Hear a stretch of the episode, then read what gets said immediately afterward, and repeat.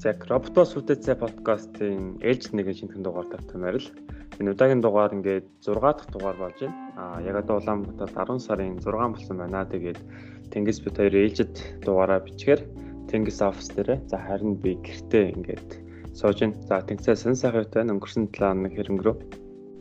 Аа за өнгөрсөн 7 хоног ер нь нэг онц зүйл болсонгүй. Аа гайгүй 7 хоног боллоо. Байдаг л нэг 7 хоног. Тэгээд илүү сонирхолтой санагдсан зүйл гэвэл ер нь Microsoft-ийн event сонь сайхан ихтэй байх шиг санагдлаа.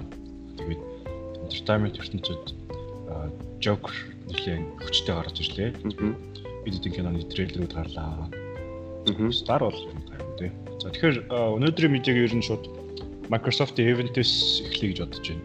Энэ талаар ер нь хэлцүүлвэл. За тий а өнгөрсөн 7 хоногт Microsoft LG бас нэг танилцуулах арга хэмжээгээ зохион байгуулсан байгаа. Тэгээд энэ удаагийн зүгээр арга хэмжээг амар давчхандаа хэлэх юм бол ерөөсөө л хоёр дэлгэц их өвдөг дэлгэц гэдэг айгу цөөхөн үгээр би тодорхойлмоор. Тэгээ энэний өмнөх 7 хоногт нь Amazon-ы танилцуулга явна болоод Amazon 13 нэр төрлийн бүтээгдэхүүн танилцуулсан. Тэгээ бидний нийцсэн өнгөрсөн дугаартаа ярьсан байгаа. Тэгэхээр гэхдээ Microsoft бол харьцангуй тэгж олон юм танилцуулсангүй. Ер нь айгу тоотой цөөхөн юм танилцууллаа. Тэгээд үүнээс ерөөсөө онцлог 3 одоо бүтээгдэхүүн байгаа. Тэгээд тэрийг нь шууд нэрлээ явчих гэж бодож байна. Тэгээд хамгийн эхнийх нь болохоор Microsoft Surface Duo Duo энийг ингэж унших юм байл шүү. За Duo нэртэй ийм хоолой бүтээг танилцуулсан байгаа. Тэгэхээр айгүй сонирхолтой Microsoft одоо бидний мэддэг Microsoft бол Windows-ыг хийдэг ийм софтвер хөгжүүлдэг компани. Гэтэл ингэж хардвер тэр дундаа ингээ гар утас руу орсон аягүй сонирхолтой. Гэтэ энэ утас зүгээрс ингийн утас биш. Эвхэгддэг а хоёр дэлгэцтэй ийм байгаа. Тэгээ саяхан Galaxy Fold уул нь хавар албан ёсоор зардаж эхлэх байсан боловч нөгөө эвдэрлийн удмаас болоод хойшлогтой 100-ны турш ингээ засвар тавьжаа. Тэгээд энэ 9 сард билүү яг албан ёс зардаж эхэлсэн. Яг үүнийхэн дараахан Microsoft яг өөрсдийн гэсэн иймэрхүү эвхэгддэг. За хувирлах зовцоо зарласан байгаа. Тэгээд энэхүү утас нь бол Android үйлдвэрлэлийн системтэй. Энэ бас айгуу сонирхолтой зүйл. Android үйлдвэрлэлийн систем дэмждэг. Тэгээд 20 оны 20 онд яг ер нь бол албаас нээлттэй гэсэн. Тэгээ одоогийн мэдээ зөвхөн прототип юу товчлын үйлдвэрийн танилцуулсан. Тэгэхээр гаднаас нь ерөөхдөө харагдсан нэг иймэрхүү гэдэг юуг танилцуулсан ба. Тэгээ гаднаас нь харахад бол ингээд их хөвцөн байх хэрэгтэй нэг 5.6 инч байгаа. Тэгээ 5.6 инч. Аа тэгээд дэлгэт хөвд 8.4 инч гэсэн байна. Тэгэхээр ер нь бол Galaxy Fold-ийг одоо бид нар бүгдээрээ мэдж байгаа. Яг тиймэрхүү хэмжээтэй. За тэгээ гаднаас нь хагаад ингээд саарал тэгээд хэрвээ та бүхэн Microsoft-ийн Surface зөөрийн компьютерийг мэдж байгаа бол ер нь гаднаас яг team харагддаг дээрээ арай жоох юм үжиж юусоо хэлбэл гэсэн үг л дээ. Тэгэхээр яг ийм уцаа танилцсан баа. Тэгээд энэ уцны яг юу гэдгийг үн үзүүлэлт одоо үйлдвэрлэлийн системд тэр мөдрийг ерөөсөө ямар ч зүйлийг танилцуулаагүй зөвхөн л одоо иймэрхүү уцыг бид нар 20 онд нээлттэй байна гэж зарласан баа. За утасны араас бас нэг сонирхолтой зүйл нэсэн болохоор Microsoft Surface Neo гэдэг нэртэй. За таблет гэх юм уу да тийм энэ ямар ч тач яг юм ерөөсөө англиар оруулж болох болохооргүй. Зөөрийн компьютер арай биш таблет арай биш. Одоо ингээнээр ярих юм бол яг юм их үйдэг утасныг арай томроосоо хэлбэрлэнэ гэсэн үг. Тэгэхээр аа мөн адилхан одоо Galaxy Fold гэж байна уу их үйдэг утаснуудын адилаар ингэж хоёр дэлгэцтэй тэгээ ингээд нийлэж хаагдаад одоо бас нэг юм таблет мэг юм болчдөг ийм утсад танилцсан ба. Тэгээ энэний үйлдвэрлэлийн систем болохоор Windows 10X гэдэг бүр яг иймэрхүү ихвэгддэг буюу foldable төрлийн төхөөрөмжөнд зориулж Microsoft-ийн хөгжүүлж байгаа үйлдвэрлэлийн системийг дэмждэг юм байлээ. За тэгээ энэ мөн адил 20 оны дондорыг худалдан гарч хэлнэ. Гэхдээ одоохондоо ямар ч нарийн ширээ мэдээл байхгүй. Тийм ба. За тэнгис энэ хоёрыг мэдээж харсан л ах тийм ээ. Чиний хувьд ямар хувь байсан бэ нэр? Аа за утасны хувьд бол ер нь Microsoft аа тухайн зах зээлийн хүчтэй өрсөлдөгч биш. Тийм болохоор ер нь их хүлээлт байгаагүй. Аа тэгэхээр саяны утсыг харахад бол айгуу сонирхолтой санагдсан. Аа саяхан л фолдыг хараад за болоод өгөрэй гэж бодчихсон бол дахиад Surface доо гарч ирлээ. Тэгэхээр бас утасны ийм болох гэж байгаа юм шиг санагдаж байна. Аа тэгээд Neo-гийн тухайд бол маш их сонирхолтой. Аа одоо миний лаптоп чинь нэг Lenovo Flex. Аа. Flex болохоор нэг дэлгэцэн салахгүй болохоос биш таблетэн дээр болдог 360. Тэгээ нэг юм иймэрхүү ер нь аяга амар санагддаг байхгүй. Тэгсэн чинь саяных болохоор би яг хэдхэн хоногийн өмнө а нэг найзтайгаа ингээд фолдын талаар ярьжсэн чинь үгүй ер нь компьютер ч гэсэн фолт шиг байж болно. Тэгсэн ингээд дэлгэцэн ингээд яана гэсэн чинь keyboard нь яхах гэж. Тэгэл touch keyboardтай л ах. Touch keyboard амжилт олохгүй болохгүй гэж ярьжсэн аахгүй. Тэгэл ер нь тийм төсөл гэдэг байсан чи гинт Microsoft-аараа гэж гаргаад ирдэг. Тэг. Энэ тэгэд Microsoft-ийн яг хамгийн анх удаа ингэж их хөгддөг юм гаргаж байгаа одоо одоо юу гэдэг ордлого биш юм байл та. 2008 онд буюу одоогоос яг 11 жилийн өмнө Courier гэдэг нэртэй. За энийг яг яаж үжихээс мэдгүй. Гэхдээ ямар тааж яг иймэрхүү концептыг танилцуулчихсан байна. Ингээд их хөвдөг таблет маягийн зүйлээ. Тэгээд яг үнийг хэлэх магадгүй тухайн үед бол яг одоо хэрэглэгчд бэлэн биш байсан баг. Тэгээ ингээд яг ном шиг нээж хаадаг юм таблет бэлэн биш байсан баг. Тэгээд 11 жил хүлээснээс энэ хүн Microsoft маань магадгүй те За окей энэ бол яг одоо юм хөгддөг төхөөрөмжүүдийн 90 үеийг хэлэхэд бэлэн болсон байна гэж бодоод магадгүй энэ Neo зэрэг бүтээгдэхүүнээ танилцуулж болох юм. Аа тэгээд дээрэс нь нэг энэ дээр keyboard-то холбогддог нь аягүй сонирхолтой санагдсан. Аа. Тэгээд нэг keyboard-то холбочингууд яг жижигхэн хэсэг үлдчихэж байгаа. Тэр хэсэг дээр нь бас ингээд аа нэмэлт нэг юм одоо үзэх киногоо сонгох эсвэл бичиж байгаа keyboard дээр emoji нэмэлт байдаг ч юм уу амар тийм сонирхолтойгоор ашигласан байлээ. Тэр хэсэгт юу н тусгайлаа ашиглах боломжтой гэж юу бодож байгаагүй.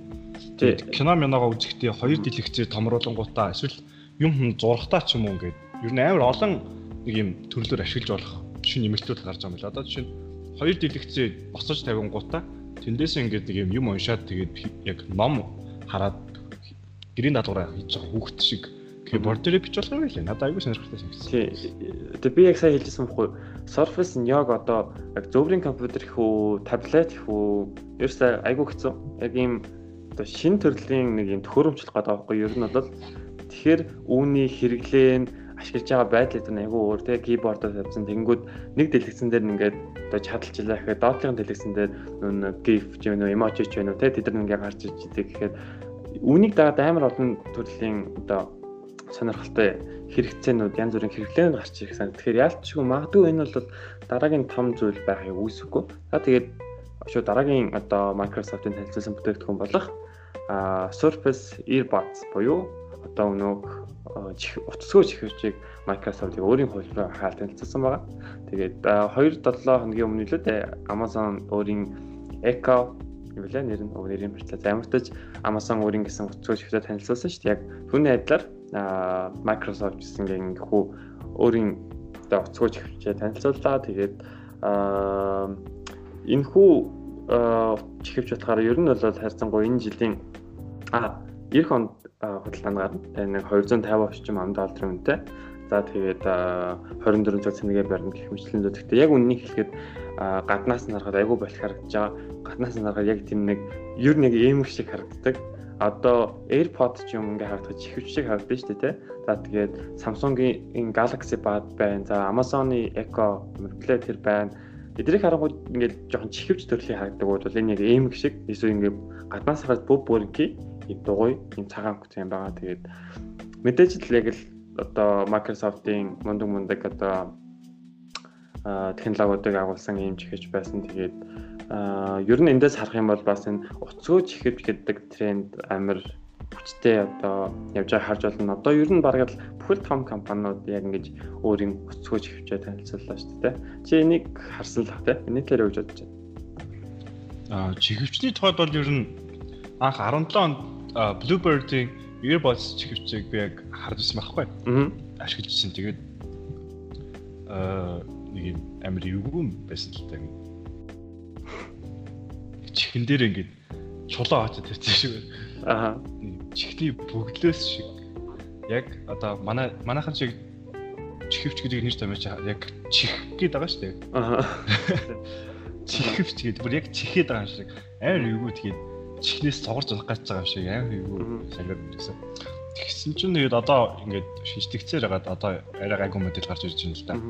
Тэгээд чихвч гэлтгүй ер нь Microsoft-ийн бүтээгдэхүүнүүдэд надад арай итгэж болох гэж санагдаад байт тийм. За. Яагаад тэгж ийм вэ гэхээр ингээд За Galaxy Fold гарахад бол надад амар сайн санагдсан. Ингээд яг үнэхээр ухаалаг болцсны ирээдүйд чинь муу юм уу биш юм уу? Яагаад юм нугардаг уц гаргаж ирж байгаа юм. Galaxy гэхээс илүү Samsung чинь аюу олон төрлийн электрон девайс хүч үздэг. Тэгээ дээрээс нь ингээд зах зээл болгон дээр заавал байр суурь илэрхийлэх гээд ингээд хямдхан утасны зах зээл рүү, үнэтэй утасны зах зээл рүү, тэгээд том том дэлгэцтэй утасны зах зээл рүү юм бүх зах зээл рүү орж идэг. Тэгээд тийм болохоор ингээд Galaxy A5, Note 10, A10 гэх төр төрөл утас гараад идэг болохоор амар ойлгомжгүй санагдаад үсэн. Тэгээд харин Microsoft болохоор ингээд байхгүй байж байгаад нэг гарахтаа айгу дөрвтэй алхам хийж байгаа болов уу гэж бодож байгаа. Тийм болохоор Fold шиг асуудлыг бол гарахгүй байх гэж найдаж байгаа. Тэгээд бас дээрэс нь one нэг 1 тэрлион доллар үнэлгээтэй компаниуд ер нь Америкт гарч ирсэн шүү дээ. Аа тэгээд нэг эхлээд Apple болоод дараа нь Amazon болоод аа дараа нь Microsoft болсон. Тэгэхдээ Apple Amazon хоёрын хувьцаа унаад буцаагаад тэрлион долларын клубээс гарцсан л да. А яасан бэ гэхээр Amazon Apple хоёр арай тийм хурдтай өсөлтөөр орсон. Яг арай ч тийм хөөсөр хөөсрөөгүй. Гэхдээ илүү хурдтай өсөлт. Харин Microsoft болохоор тогтвортой өсөлтөөр маш удаа явсаар байгаад ингээд орж ирсэн. Тийм болохоор ингээд Microsoft-ыг юм илүү итгэж болох юм шиг тий. Одоо яг триллион долларын клубт Америкт байгаа цорын ганц компани Microsoft байгаа байхгүй. Тийм ингээд юм илүү тийм итгэл хүлээлгэж болох юм шиг санагдаад тий. Тэгэхээр энэ Microsoft-ийн бүтээгдэхүүнүүд одоо гайг болно хаа. Тийм entertainment дээр нэг old school гэдэг нэр томьёо байдаг те. Хуучны гэдэг юм уу? Microsoft ер нь брендингийн хувьд ингээд харах юм бол яалтчгүй тийм нэг хуучны юм шиг брэнд санагдаад байхгүй. Одоо үгүй угаасаа яач ингээд бодсон Монгол бидний амьдралд яг технологи ингээд орж ирсэн мөчийг харах юм бол Microsoft бидэнтэй цаг хүргэж байсан байгаа байхгүй юу? одоо Windows-оос ахвалаа тий. Бидний хамгийн анх хэрэгжижсэн компьютер ер нь бүгдээрээ бараг Windows шүү дээ тий. Windows-ийн үйлдвэрлэлийн системтэй тэгэхээр яг тийм нэг ухаан орох цагаас хойш ингээд Microsoft байсан юм санагдав учраас ялцчихгүй тийм найдвартай санагдах юм бол байдаг байдаг. За тийм байна. Тэгэл энэ мэд бусад зүйлсийг танилцуулсан гэхдээ би ерөөс онцлог гурван зүйлийг нь ярьлаа. За entertainment-ийн салбар руугаа одоо гэлс орцгоё. Ямар сан сайхан юу байна? Entertainment-ийн салбарт бол түрүү хэлсэнчлэн хэдэн киноны трейлер гарлаа. Одоо хэдэн киноны трейлерт бол 1917 гэдэг Sam Mendes гэдэг нэг миний хамгийн дуртай American Beauty-гийн найруулагч Sam Mendes-ийн бас найруулж байгаа кино гарч байгаа. Аа. Тэгээд Birds of Prey гарч байна. Birds of Prey маань нэг Harley Quinn-ий тустай кино болж гарч байгаа юм л да. Аа за. Тэгтээ Harley Quinn-с гадна бас нэг хэдэн нөхөд байгаа. Аа жаахан нэг эмэгтэйчүүдийн одоо кино урлагт дутагдж байгаа орон зайг л харуулах гэсэн сэтэл байх гэж бодож байгаа. Аа тэгээд гэхдээ би тэр кинонд бол их найдлага тавихгүй. Трейлер нь бас жоохон чип санагцсан. Тэгээд тэгээд энэ сая энэ лагс Joker нээлтээ. Тэгээд Joker бол аа маш өндөр үнэлгээдэг авч ирсэн чинь би Guardian руу орж үнэлгээ авсан чинь Guardian 5-аас 2 үнэлгээ өгсөн байлээ. Аа. Тэгээд аа нэг хүмүүс ер нь аль хэдийн бичиж эхэлсэн шүү дээ. Сэтгэл зүйн асуудлыг сайн хүндсэн байна гэдэг ч юм уу тий. Тэгсэн чинь нэг сэтгэл зүйн асуудал гэхэрсэн нэг хүн хүн чинь disappointed болно гэдэг шүү дээ. Тэгсэн чинь одоо сэтгэл нагаар унаад. Тэгсэн чинь Guardian-ы бичсэн нийтлэлээр болохоор бүх талаар disappointed байлаа гэсэн байна. Тийм тэгээд агай сонирхолтой байсан. Одоо би тэгээд удахгүй бас киног нь үзчихнэ. Аа тэгээд ихтгэл хүлээл гэж болох гэж найдаж байна. А үүнээс гадна за Tinder-ыг мэдэх болж байгаа аппликейшн. А Tinder маань зөвхөн ингээд хүмүүсийг болзуулахаас гадна оригинал шоуд болж байгаа юм байна. Аа за. Тэгээд оригинал шоугаараа яах юм бэ гэхээр яг Tinder аппликейшн дотроос ороод бүтэн сайн болгонд одоо swipe night гэдэг зүйл гарах юм байна л да. Аа за. За. Тэгээд swipe night нь ямар очиртай вэ гэхээр аа яг сая Netflix-ийн Эми авсан Bandersnatch-тэй төстэй. Аа. Тэгээд юу вэ гэхээр интерактив. Интерактивда яах гэхээр одоо дэлхий сүрж байгаа юм байна л да. Онцо. Тийм кино зүй. Тэгээд дэлхий сүрхэд одоо юу болохыг миний дүрийг би одоо өөрөө тоглоом тоглож байгаа юм шигээр хийх сонголтуудаа ингээд хийгээд бичиж явах байхгүй? Аа. сонгоол хоёр сонголтоос ч юм уу тэгэл өөр өөр өөр төгсгөлтэй ч юм уу тийм кино болох юм шиг байна. Тэгэд энэ кино илүү бүр телевизийн шоу ингээд бүтэн сайн болгонд шинэ ингээд гараа яадаг. Аа. Тэгэхээр аяг сонирхолтой байлээ би одоо тендрийг хизээч ийм ингэж төсөөлж байгаагүй. Тийм тийм.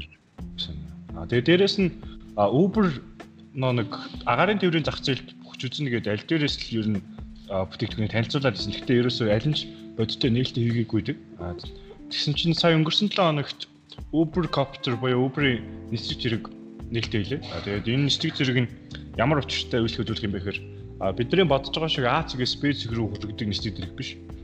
А харин яг тогтсон чиглэлд байнга явж идэг. Одоо Uber-ийн ride-ыг чинь хүссэн газараасаа захиалал болж болдог шүү дээ. Аа харин тийм биш зүгээр төгжрэлтэй бүсийг давж өнгөрөхөд л зориулсан юм уу да. Тодорхой хэлэх юм бол эхний маршрут нь Lower Manhattan буюу Нью-Йоркийн төв цэгээс John F Kennedy-гийн нисэх буудал руу одоо дэлхийн хамгийн их өнгөрсөн оны байдлаар дэлхийн хамгийн их хүн зорчин нисэх буудал байгаа. А тэгэхээр тэр нисэх буудал руу одоо 8 минутын дотор нисэх нисдэг дэрэг юм байна л да. Тэгээ 5 өний багтаамжтай. Аа. Тэгээд энийг захиалахад яах ёстой вэ гэхээр 200 доллар үнэтэй байлээ. Тэгээд 5 өдрийн өмнөөс захиалж болно. Тэгээд аа Нью-Йоркийн хөдөлгөөч амар их. Тэгээд дээрэс нь би бас яг Нью-Йоркт ингээд байх цаа баг онгоцноос оцроо алцаахгүй. Аа. Тэр нь ингээд нэг таксинаас болоод аа за амар юутэй төгжрэлтэй. Аа. Тэр нэг газрын зураг аппликейшнээр төгжрлийн мэдээллээ хэдэн цагаас хэдэн цагийн хооронд тэр төгжрөлтэйг нь хартсан байхгүй би. Тэгээ дээрээс нь такси захиалах гэсэн юу такси дуудахгүйгээр шууд годамжны таксигаар юу юу нисэх бодлоо очих гэхээр нэг 120 морин доллар авах гэж байгаа байхгүй. Тэгээд Uber-тэл нэг 90 доллар а лифт дуудах юм бол 80 доллар авах гэсэн байхгүй. Тэгээд би бүр өөрөө газрын зургийн рутин гаргаж байгаа бүр 8 дамжиж очих тийм метро, Airbus энтрийн Amtrak энэ тий галтрыг малтрыг бүгдийг ингээд оруулаад 8 дамжиж очиж очиж ингээд онгоцоос оторж байгаагүй. Аа тэгэхээр ингээд ер нь энэ асуудал надаас гадна өөр бус амар олон хүмүүст тохиолдож байна л да. Тийм болохоор ингээд яг энэ нишийг олж хараад Uber аа яг Манхэттны төв цэгээс төв цэг рүү тэгтээ очихын тулд аа яг Нью-Йоркс одоо 3 хуваагдсан байгаа шүү дээ. Brooklyn, Queens, Manhattan гэдэг. Аа Аа тэгээд 3 4 бэл дөө. Гэхдээ зөв үндсэн 3 хэсэг юм. Тэгэхээр нэг Манхэттенд ч хамгийн юм байгаа. Тэгэхээр яг Манхэттен руу Манхэттенд байгаа л бол яг тэр нислэг тэрэгнийх нь нисэх газар руу а Uber-ийн машин таныг хүргэж өгөн заяа. Аа за. Аа тэгээд Uber-ийн машинд очиж суугаад тэгээд тэндээсээ 8 минутын дотор John F Kennedy-гийн нисэх буудлын хажуудах нислэг тэрэгнийх нь буудал руу ороод Тэгээд тэндээс яг аэропорт руугаа Uber-ийн машин таныг хүргэж заяа. Ийм гурван дамжлагын үүднээс та яг Монголоос аваад бэлэн болох юм байна. Cool. Тэгэхээр яг бидний хүлээжсэн зүйл бол биш. Энэ бидний хүлээлт бол арай өөр илүү энгийн амархан байсан. Яг гэхдээ энэ амарчилж байгаа ч гэсэн бас бидний хүссэн шиг амархан биш байгаа. Гэхдээ энэ бол эхлэл илүү сайжирна гэдэгт бол эргэлзэхгүй байна. Одоо энэ бол зүгээр тээврийн үйлчлэгээч гэсэн яг такси биш байгаа байхгүй юу? Одоо бид нар чинь нисдэг такси, нисдэг такси гэж яриад байгаа. Яг нисдэг такси бол биш. Тэгвэл нисдэг тээврийн үйлчлэгээ байна. Тэгэхээр ингээд Uber ямарсан ихний байдлаар энэ зах зээлд орчлоо. Аа тэгээд цаашаа одоо бусд өрсөлдөгчид гэсэн араас нь ороод ирэх байх. Аа тэгээд энэ салбар удахгүй яг такси, агаарын такси гэдэг журмаараа үйлчлэх байх гэж бодож байна. Тэгэхээр энэ бол их сонир мэдээ байлаа. Зөв зөв. За за за за. Тэгээ ерөнхийдөө өнгөрсөн 7 хоног бол яг эхлээд хэлжсэн их сайхан нам жим 7 хоног тааж өнгөрсөн тэгээд мэдээ ерөнхийдний хөрөд өндөрлж байгаа. За бид нар нийтдээ ингээд 6 мэдээг coverлаж ярьсан. За тэгвэл өнөөдрийн зүгээр яг подкастны төгсгөлд товчхон ярилцах сэдв бол яг энэ эффектдэг утас. За тэгээд ийм хоёр дэлгэцтэй утас гэдэг бидний үгүй биш бидний биш ер нь дэлхийн технологийн хөгжил салбарын дараагийн том зүйл мөн болов гэдэг асуултын талаар хоёулаа нэг товчхон ярилцах гэсэн. Тэгээд би зүгээр уншчихлаа л да. Одоо ингээд Samsung байна. За тэгээд Microsoft байна. За тэгээд ирээдүйд өөр өөр ингээ газрууд мэдээ зөндөө олон юм их хөвгтөг за тэлтэй утаснууд хийх баг тэгээд тэгсэн чинь а эдгээр яг төхөөрөмжүүд зах зээл дээр байсаар болоход зах зээл дээр илүү том болоход айгүй том нөлөө үзүүлдэг зүйл нь тухайн үйлдвэрлэлийн систем дээр нь одоо хөгжүүлэгч хүмүүс а өөрийн апа яг тааруулж хөгжүүлэх хэсгээс ер нь бол айгүй шалтгаалт юм байл та.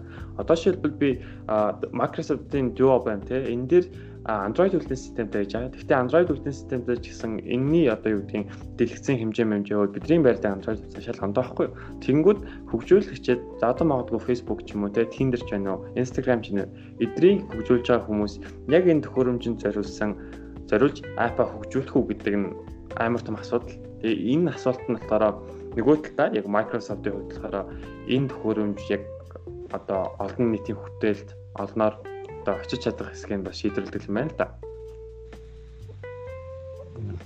Аа дээрээс нь бас Microsoft чинь ер нь хамгийн одоо dominate хийдэг үйлчлэгч нь Windows үйл систем шүү дээ. Аа. Тэгээд Windows үйл системээ зөвхөн энэ програмдаа зориулаад Windows XL гэж үйл систем гаргаж байгаа юм билээ. Тэгээд XL-ийн одоо яг хөө тэгэл 10 гэдгийг л одоо жоохон fancy л хэлбэр нь XL болж байгаа юм л да.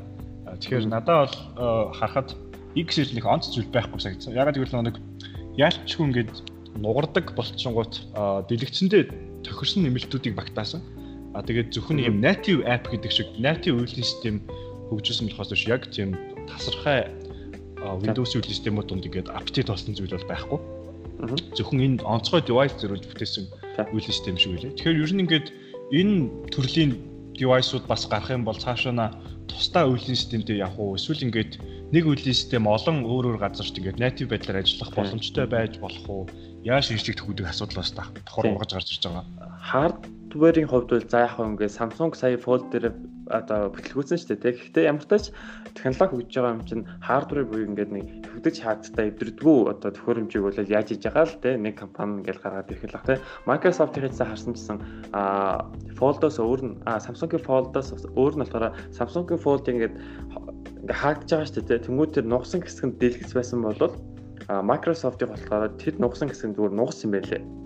Тэгэхээр бас илүү бат бөх байх болов гэж хүмүүс хүлээж байгаа. Тэгэхээр хардвер бол яаж хийж байгаа байхгүй ямар ч асуудалгүй зүгээр ажиллах болно. Одоо хамгийн гол асуудал нь софтвер буюу а үйлдвэрлэлийн систем. За тэгээд түүнийгээ дагаа тухайн үйлдвэрлэлийн систем зориулсан аппликейшн болгон програмын асуудал байгаа. Тэгэхээр энэ бүгд ингээ гоё нийлээ зохицолгоо одоо бүрдэж чадах юм бол магадгүй өнөөдрөөс 5 10 жилийн дараа бид нэр бүгдээрээ ингээд хоёр дэлгэцтэй тэгээ хөвдөө карманд орчтой төхөөрөмж бариад явах болоо гэж би бодож байгаа. Тэгэхээр хамгийн миний хувьд зүгээр анхаарал татчаас зүйл бол яг чиний хэлсэн шиг үйлдвэрлэлийн систем нь ямар байх вэ?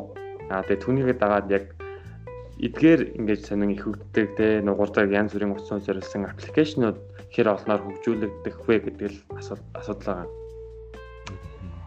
Аа тэгээд аа энэ хүрээд ер нь энэ дугаар баан өндөрлөгт өгч जैन. Тэгээд надад бас айгуу сонирхолтой санагдсан юм бас Microsoft ингээд амар уламжлал санагддаг байсан чи одоо ингээд нэг юм илүү инновацлог харагдаад эхэллээ л дээ. Тэгэнгүүт одоо Apple яах вэ гэсэн бас нэг асуулт төрж одоо жишээ нь Apple ямар ч лаптоп нугардаггүй шүү дээ. Тийм. Одоо Apple дандаа нэг юм төрүүлж гардаг байсан чинь одоо Microsoft энэ яг зах зээл дээр төрүүлчихлээ. Тэгэхээр одоо Apple энэтэй адилхан юм хийх болов яах вэ? Ер нь Steve Jobs-ийн өнгөрснөөс хойш бас зөв рүү явж байгаа буруу рүү явж байгаа ямар асуулт байгаа шүү дээ. Apple-ийн хувьд миний анзаарч байгаа зүйл нь Apple хизээж тренд дагдаг юм шиг байна заяа. Яагаад гэвэл одоо нэг хэсэг 5G гэж шугс дүнгүүл за одоо Samsung-аас авахуулаад бүх брэндүүд нь баг 5G дэмжлэг утас гаргасан тий. Тэгэхгүй тэрийг бол Apple бол харьцангуй сүүлд нь утаснуудаа оруулж иж байгаа хгүй. Аа тэгэнгүүт одоо юу гэдгийг нуглардаг дэлгэц ингээд хөвдөг дэлгэцэнгүүд Samsung-оос ахуулаад Xiaomi, за одоо ингээд Microsoft гээд томоохон брэнд бүгдээрээ ингээд нугарч хөвддөг те. Супер кул юм утсанд гаргаад эхэлсэн. Apple гэхдээ стил тэнцээ байсаар таваад байхгүй. Тэгэхээр миний бодлоор Apple нэг амар дэж тренд дагаад байдаггүй. Яг өөртөө магадгүй трендийг ингэж бий болгодог компани болов гэж хараад байхгүй миний хувьд. Аа тий. Тэгээд дээрс нэг Steve Jobs нэг анх iPhone нэг танилцуулж байхдаа нэг stylus гэдээ ярьжсэн чинь нэг үзгийг одоо ингээд touch screenтэй бүтэн дэлгэцэн ингээд touch screen байх юм бол яаж удирдах юм бэ гэсэн чинь ингээд нэг үзгээр гэснээ за юу гэжтэй хинч үзэг ашиглахыг хүсэхгүй. Ингээд тэр чинь алга болно. Тэгээд байж байгаа тухгаар чинь ер нь тэр үзэг стайлс ч юу хэн хэрэгтэй юм бэ гэсэн чинь аа тэгээд Steve Jobs өнгөрсөн шүү дээ ер нь тэгээд гэж бод. Тэгсэн чинь сая өнгөрсөн онд болохоор Apple-ийн юунд зэр Apple Pencil гэж гараад ирсэн iPad-тай хамт гарч ирдэг. Тэгэхээр ер нь бас ингээд Apple Steve Jobs-ийн бодож исэн зүг рүү явж байгаа юу үгүй бас бас асуулт бас гарч ирж байгаа. Тэ. За за тийм тийм байна. Тэгээд та бүхэн яг энэ хүү ихвэгддэг. За тэгээ хоёр дэлгэцтэй За ер нь сүүлийн үед ингээ хийтлээд байгаа иймэрхүү загварын талаа яг юу гэж бодож байгаа үл дээрээ би хувьдаа бол энэ бол хардвер талаасаа би юу ингээд бүтэцтэй ингээд техник технологи талаасаа бол окей болох зүйл аа гэхдээ яг ийм хэрэглээ талаасаа үйлдвэрлэлийн систем талаасаа харин хэр гой байж чадах вэ? За тэгээ энэ нь бас бидний хэрэглээнд хэр урт хугацааны дараа нэвтрэх вэ? Бид нар хэр хугацааны дараа яг эдрийг ингэж өдөр тутамдаа ашигладаг тийм болох вэ гэдэг л аягүй сонирхолтой асуулт байна. Тэгээ бүгдээрээ энэний хариултыг 5-аас 10 жилийн дараа олж үзье. За тэнгис эхлэх үг байна. Аа За за надаа өөр хэлэх зүйл гайгүй тий. Тэгээд эрт планыгийн дугаараараа уулзцгаая. За тийм тэгээд Роббос үтлээ цай подкастын ээлж нэгэн дугаар байлаа. Тэгээд дараагийн дугаараар уулзцгаая баяр таа.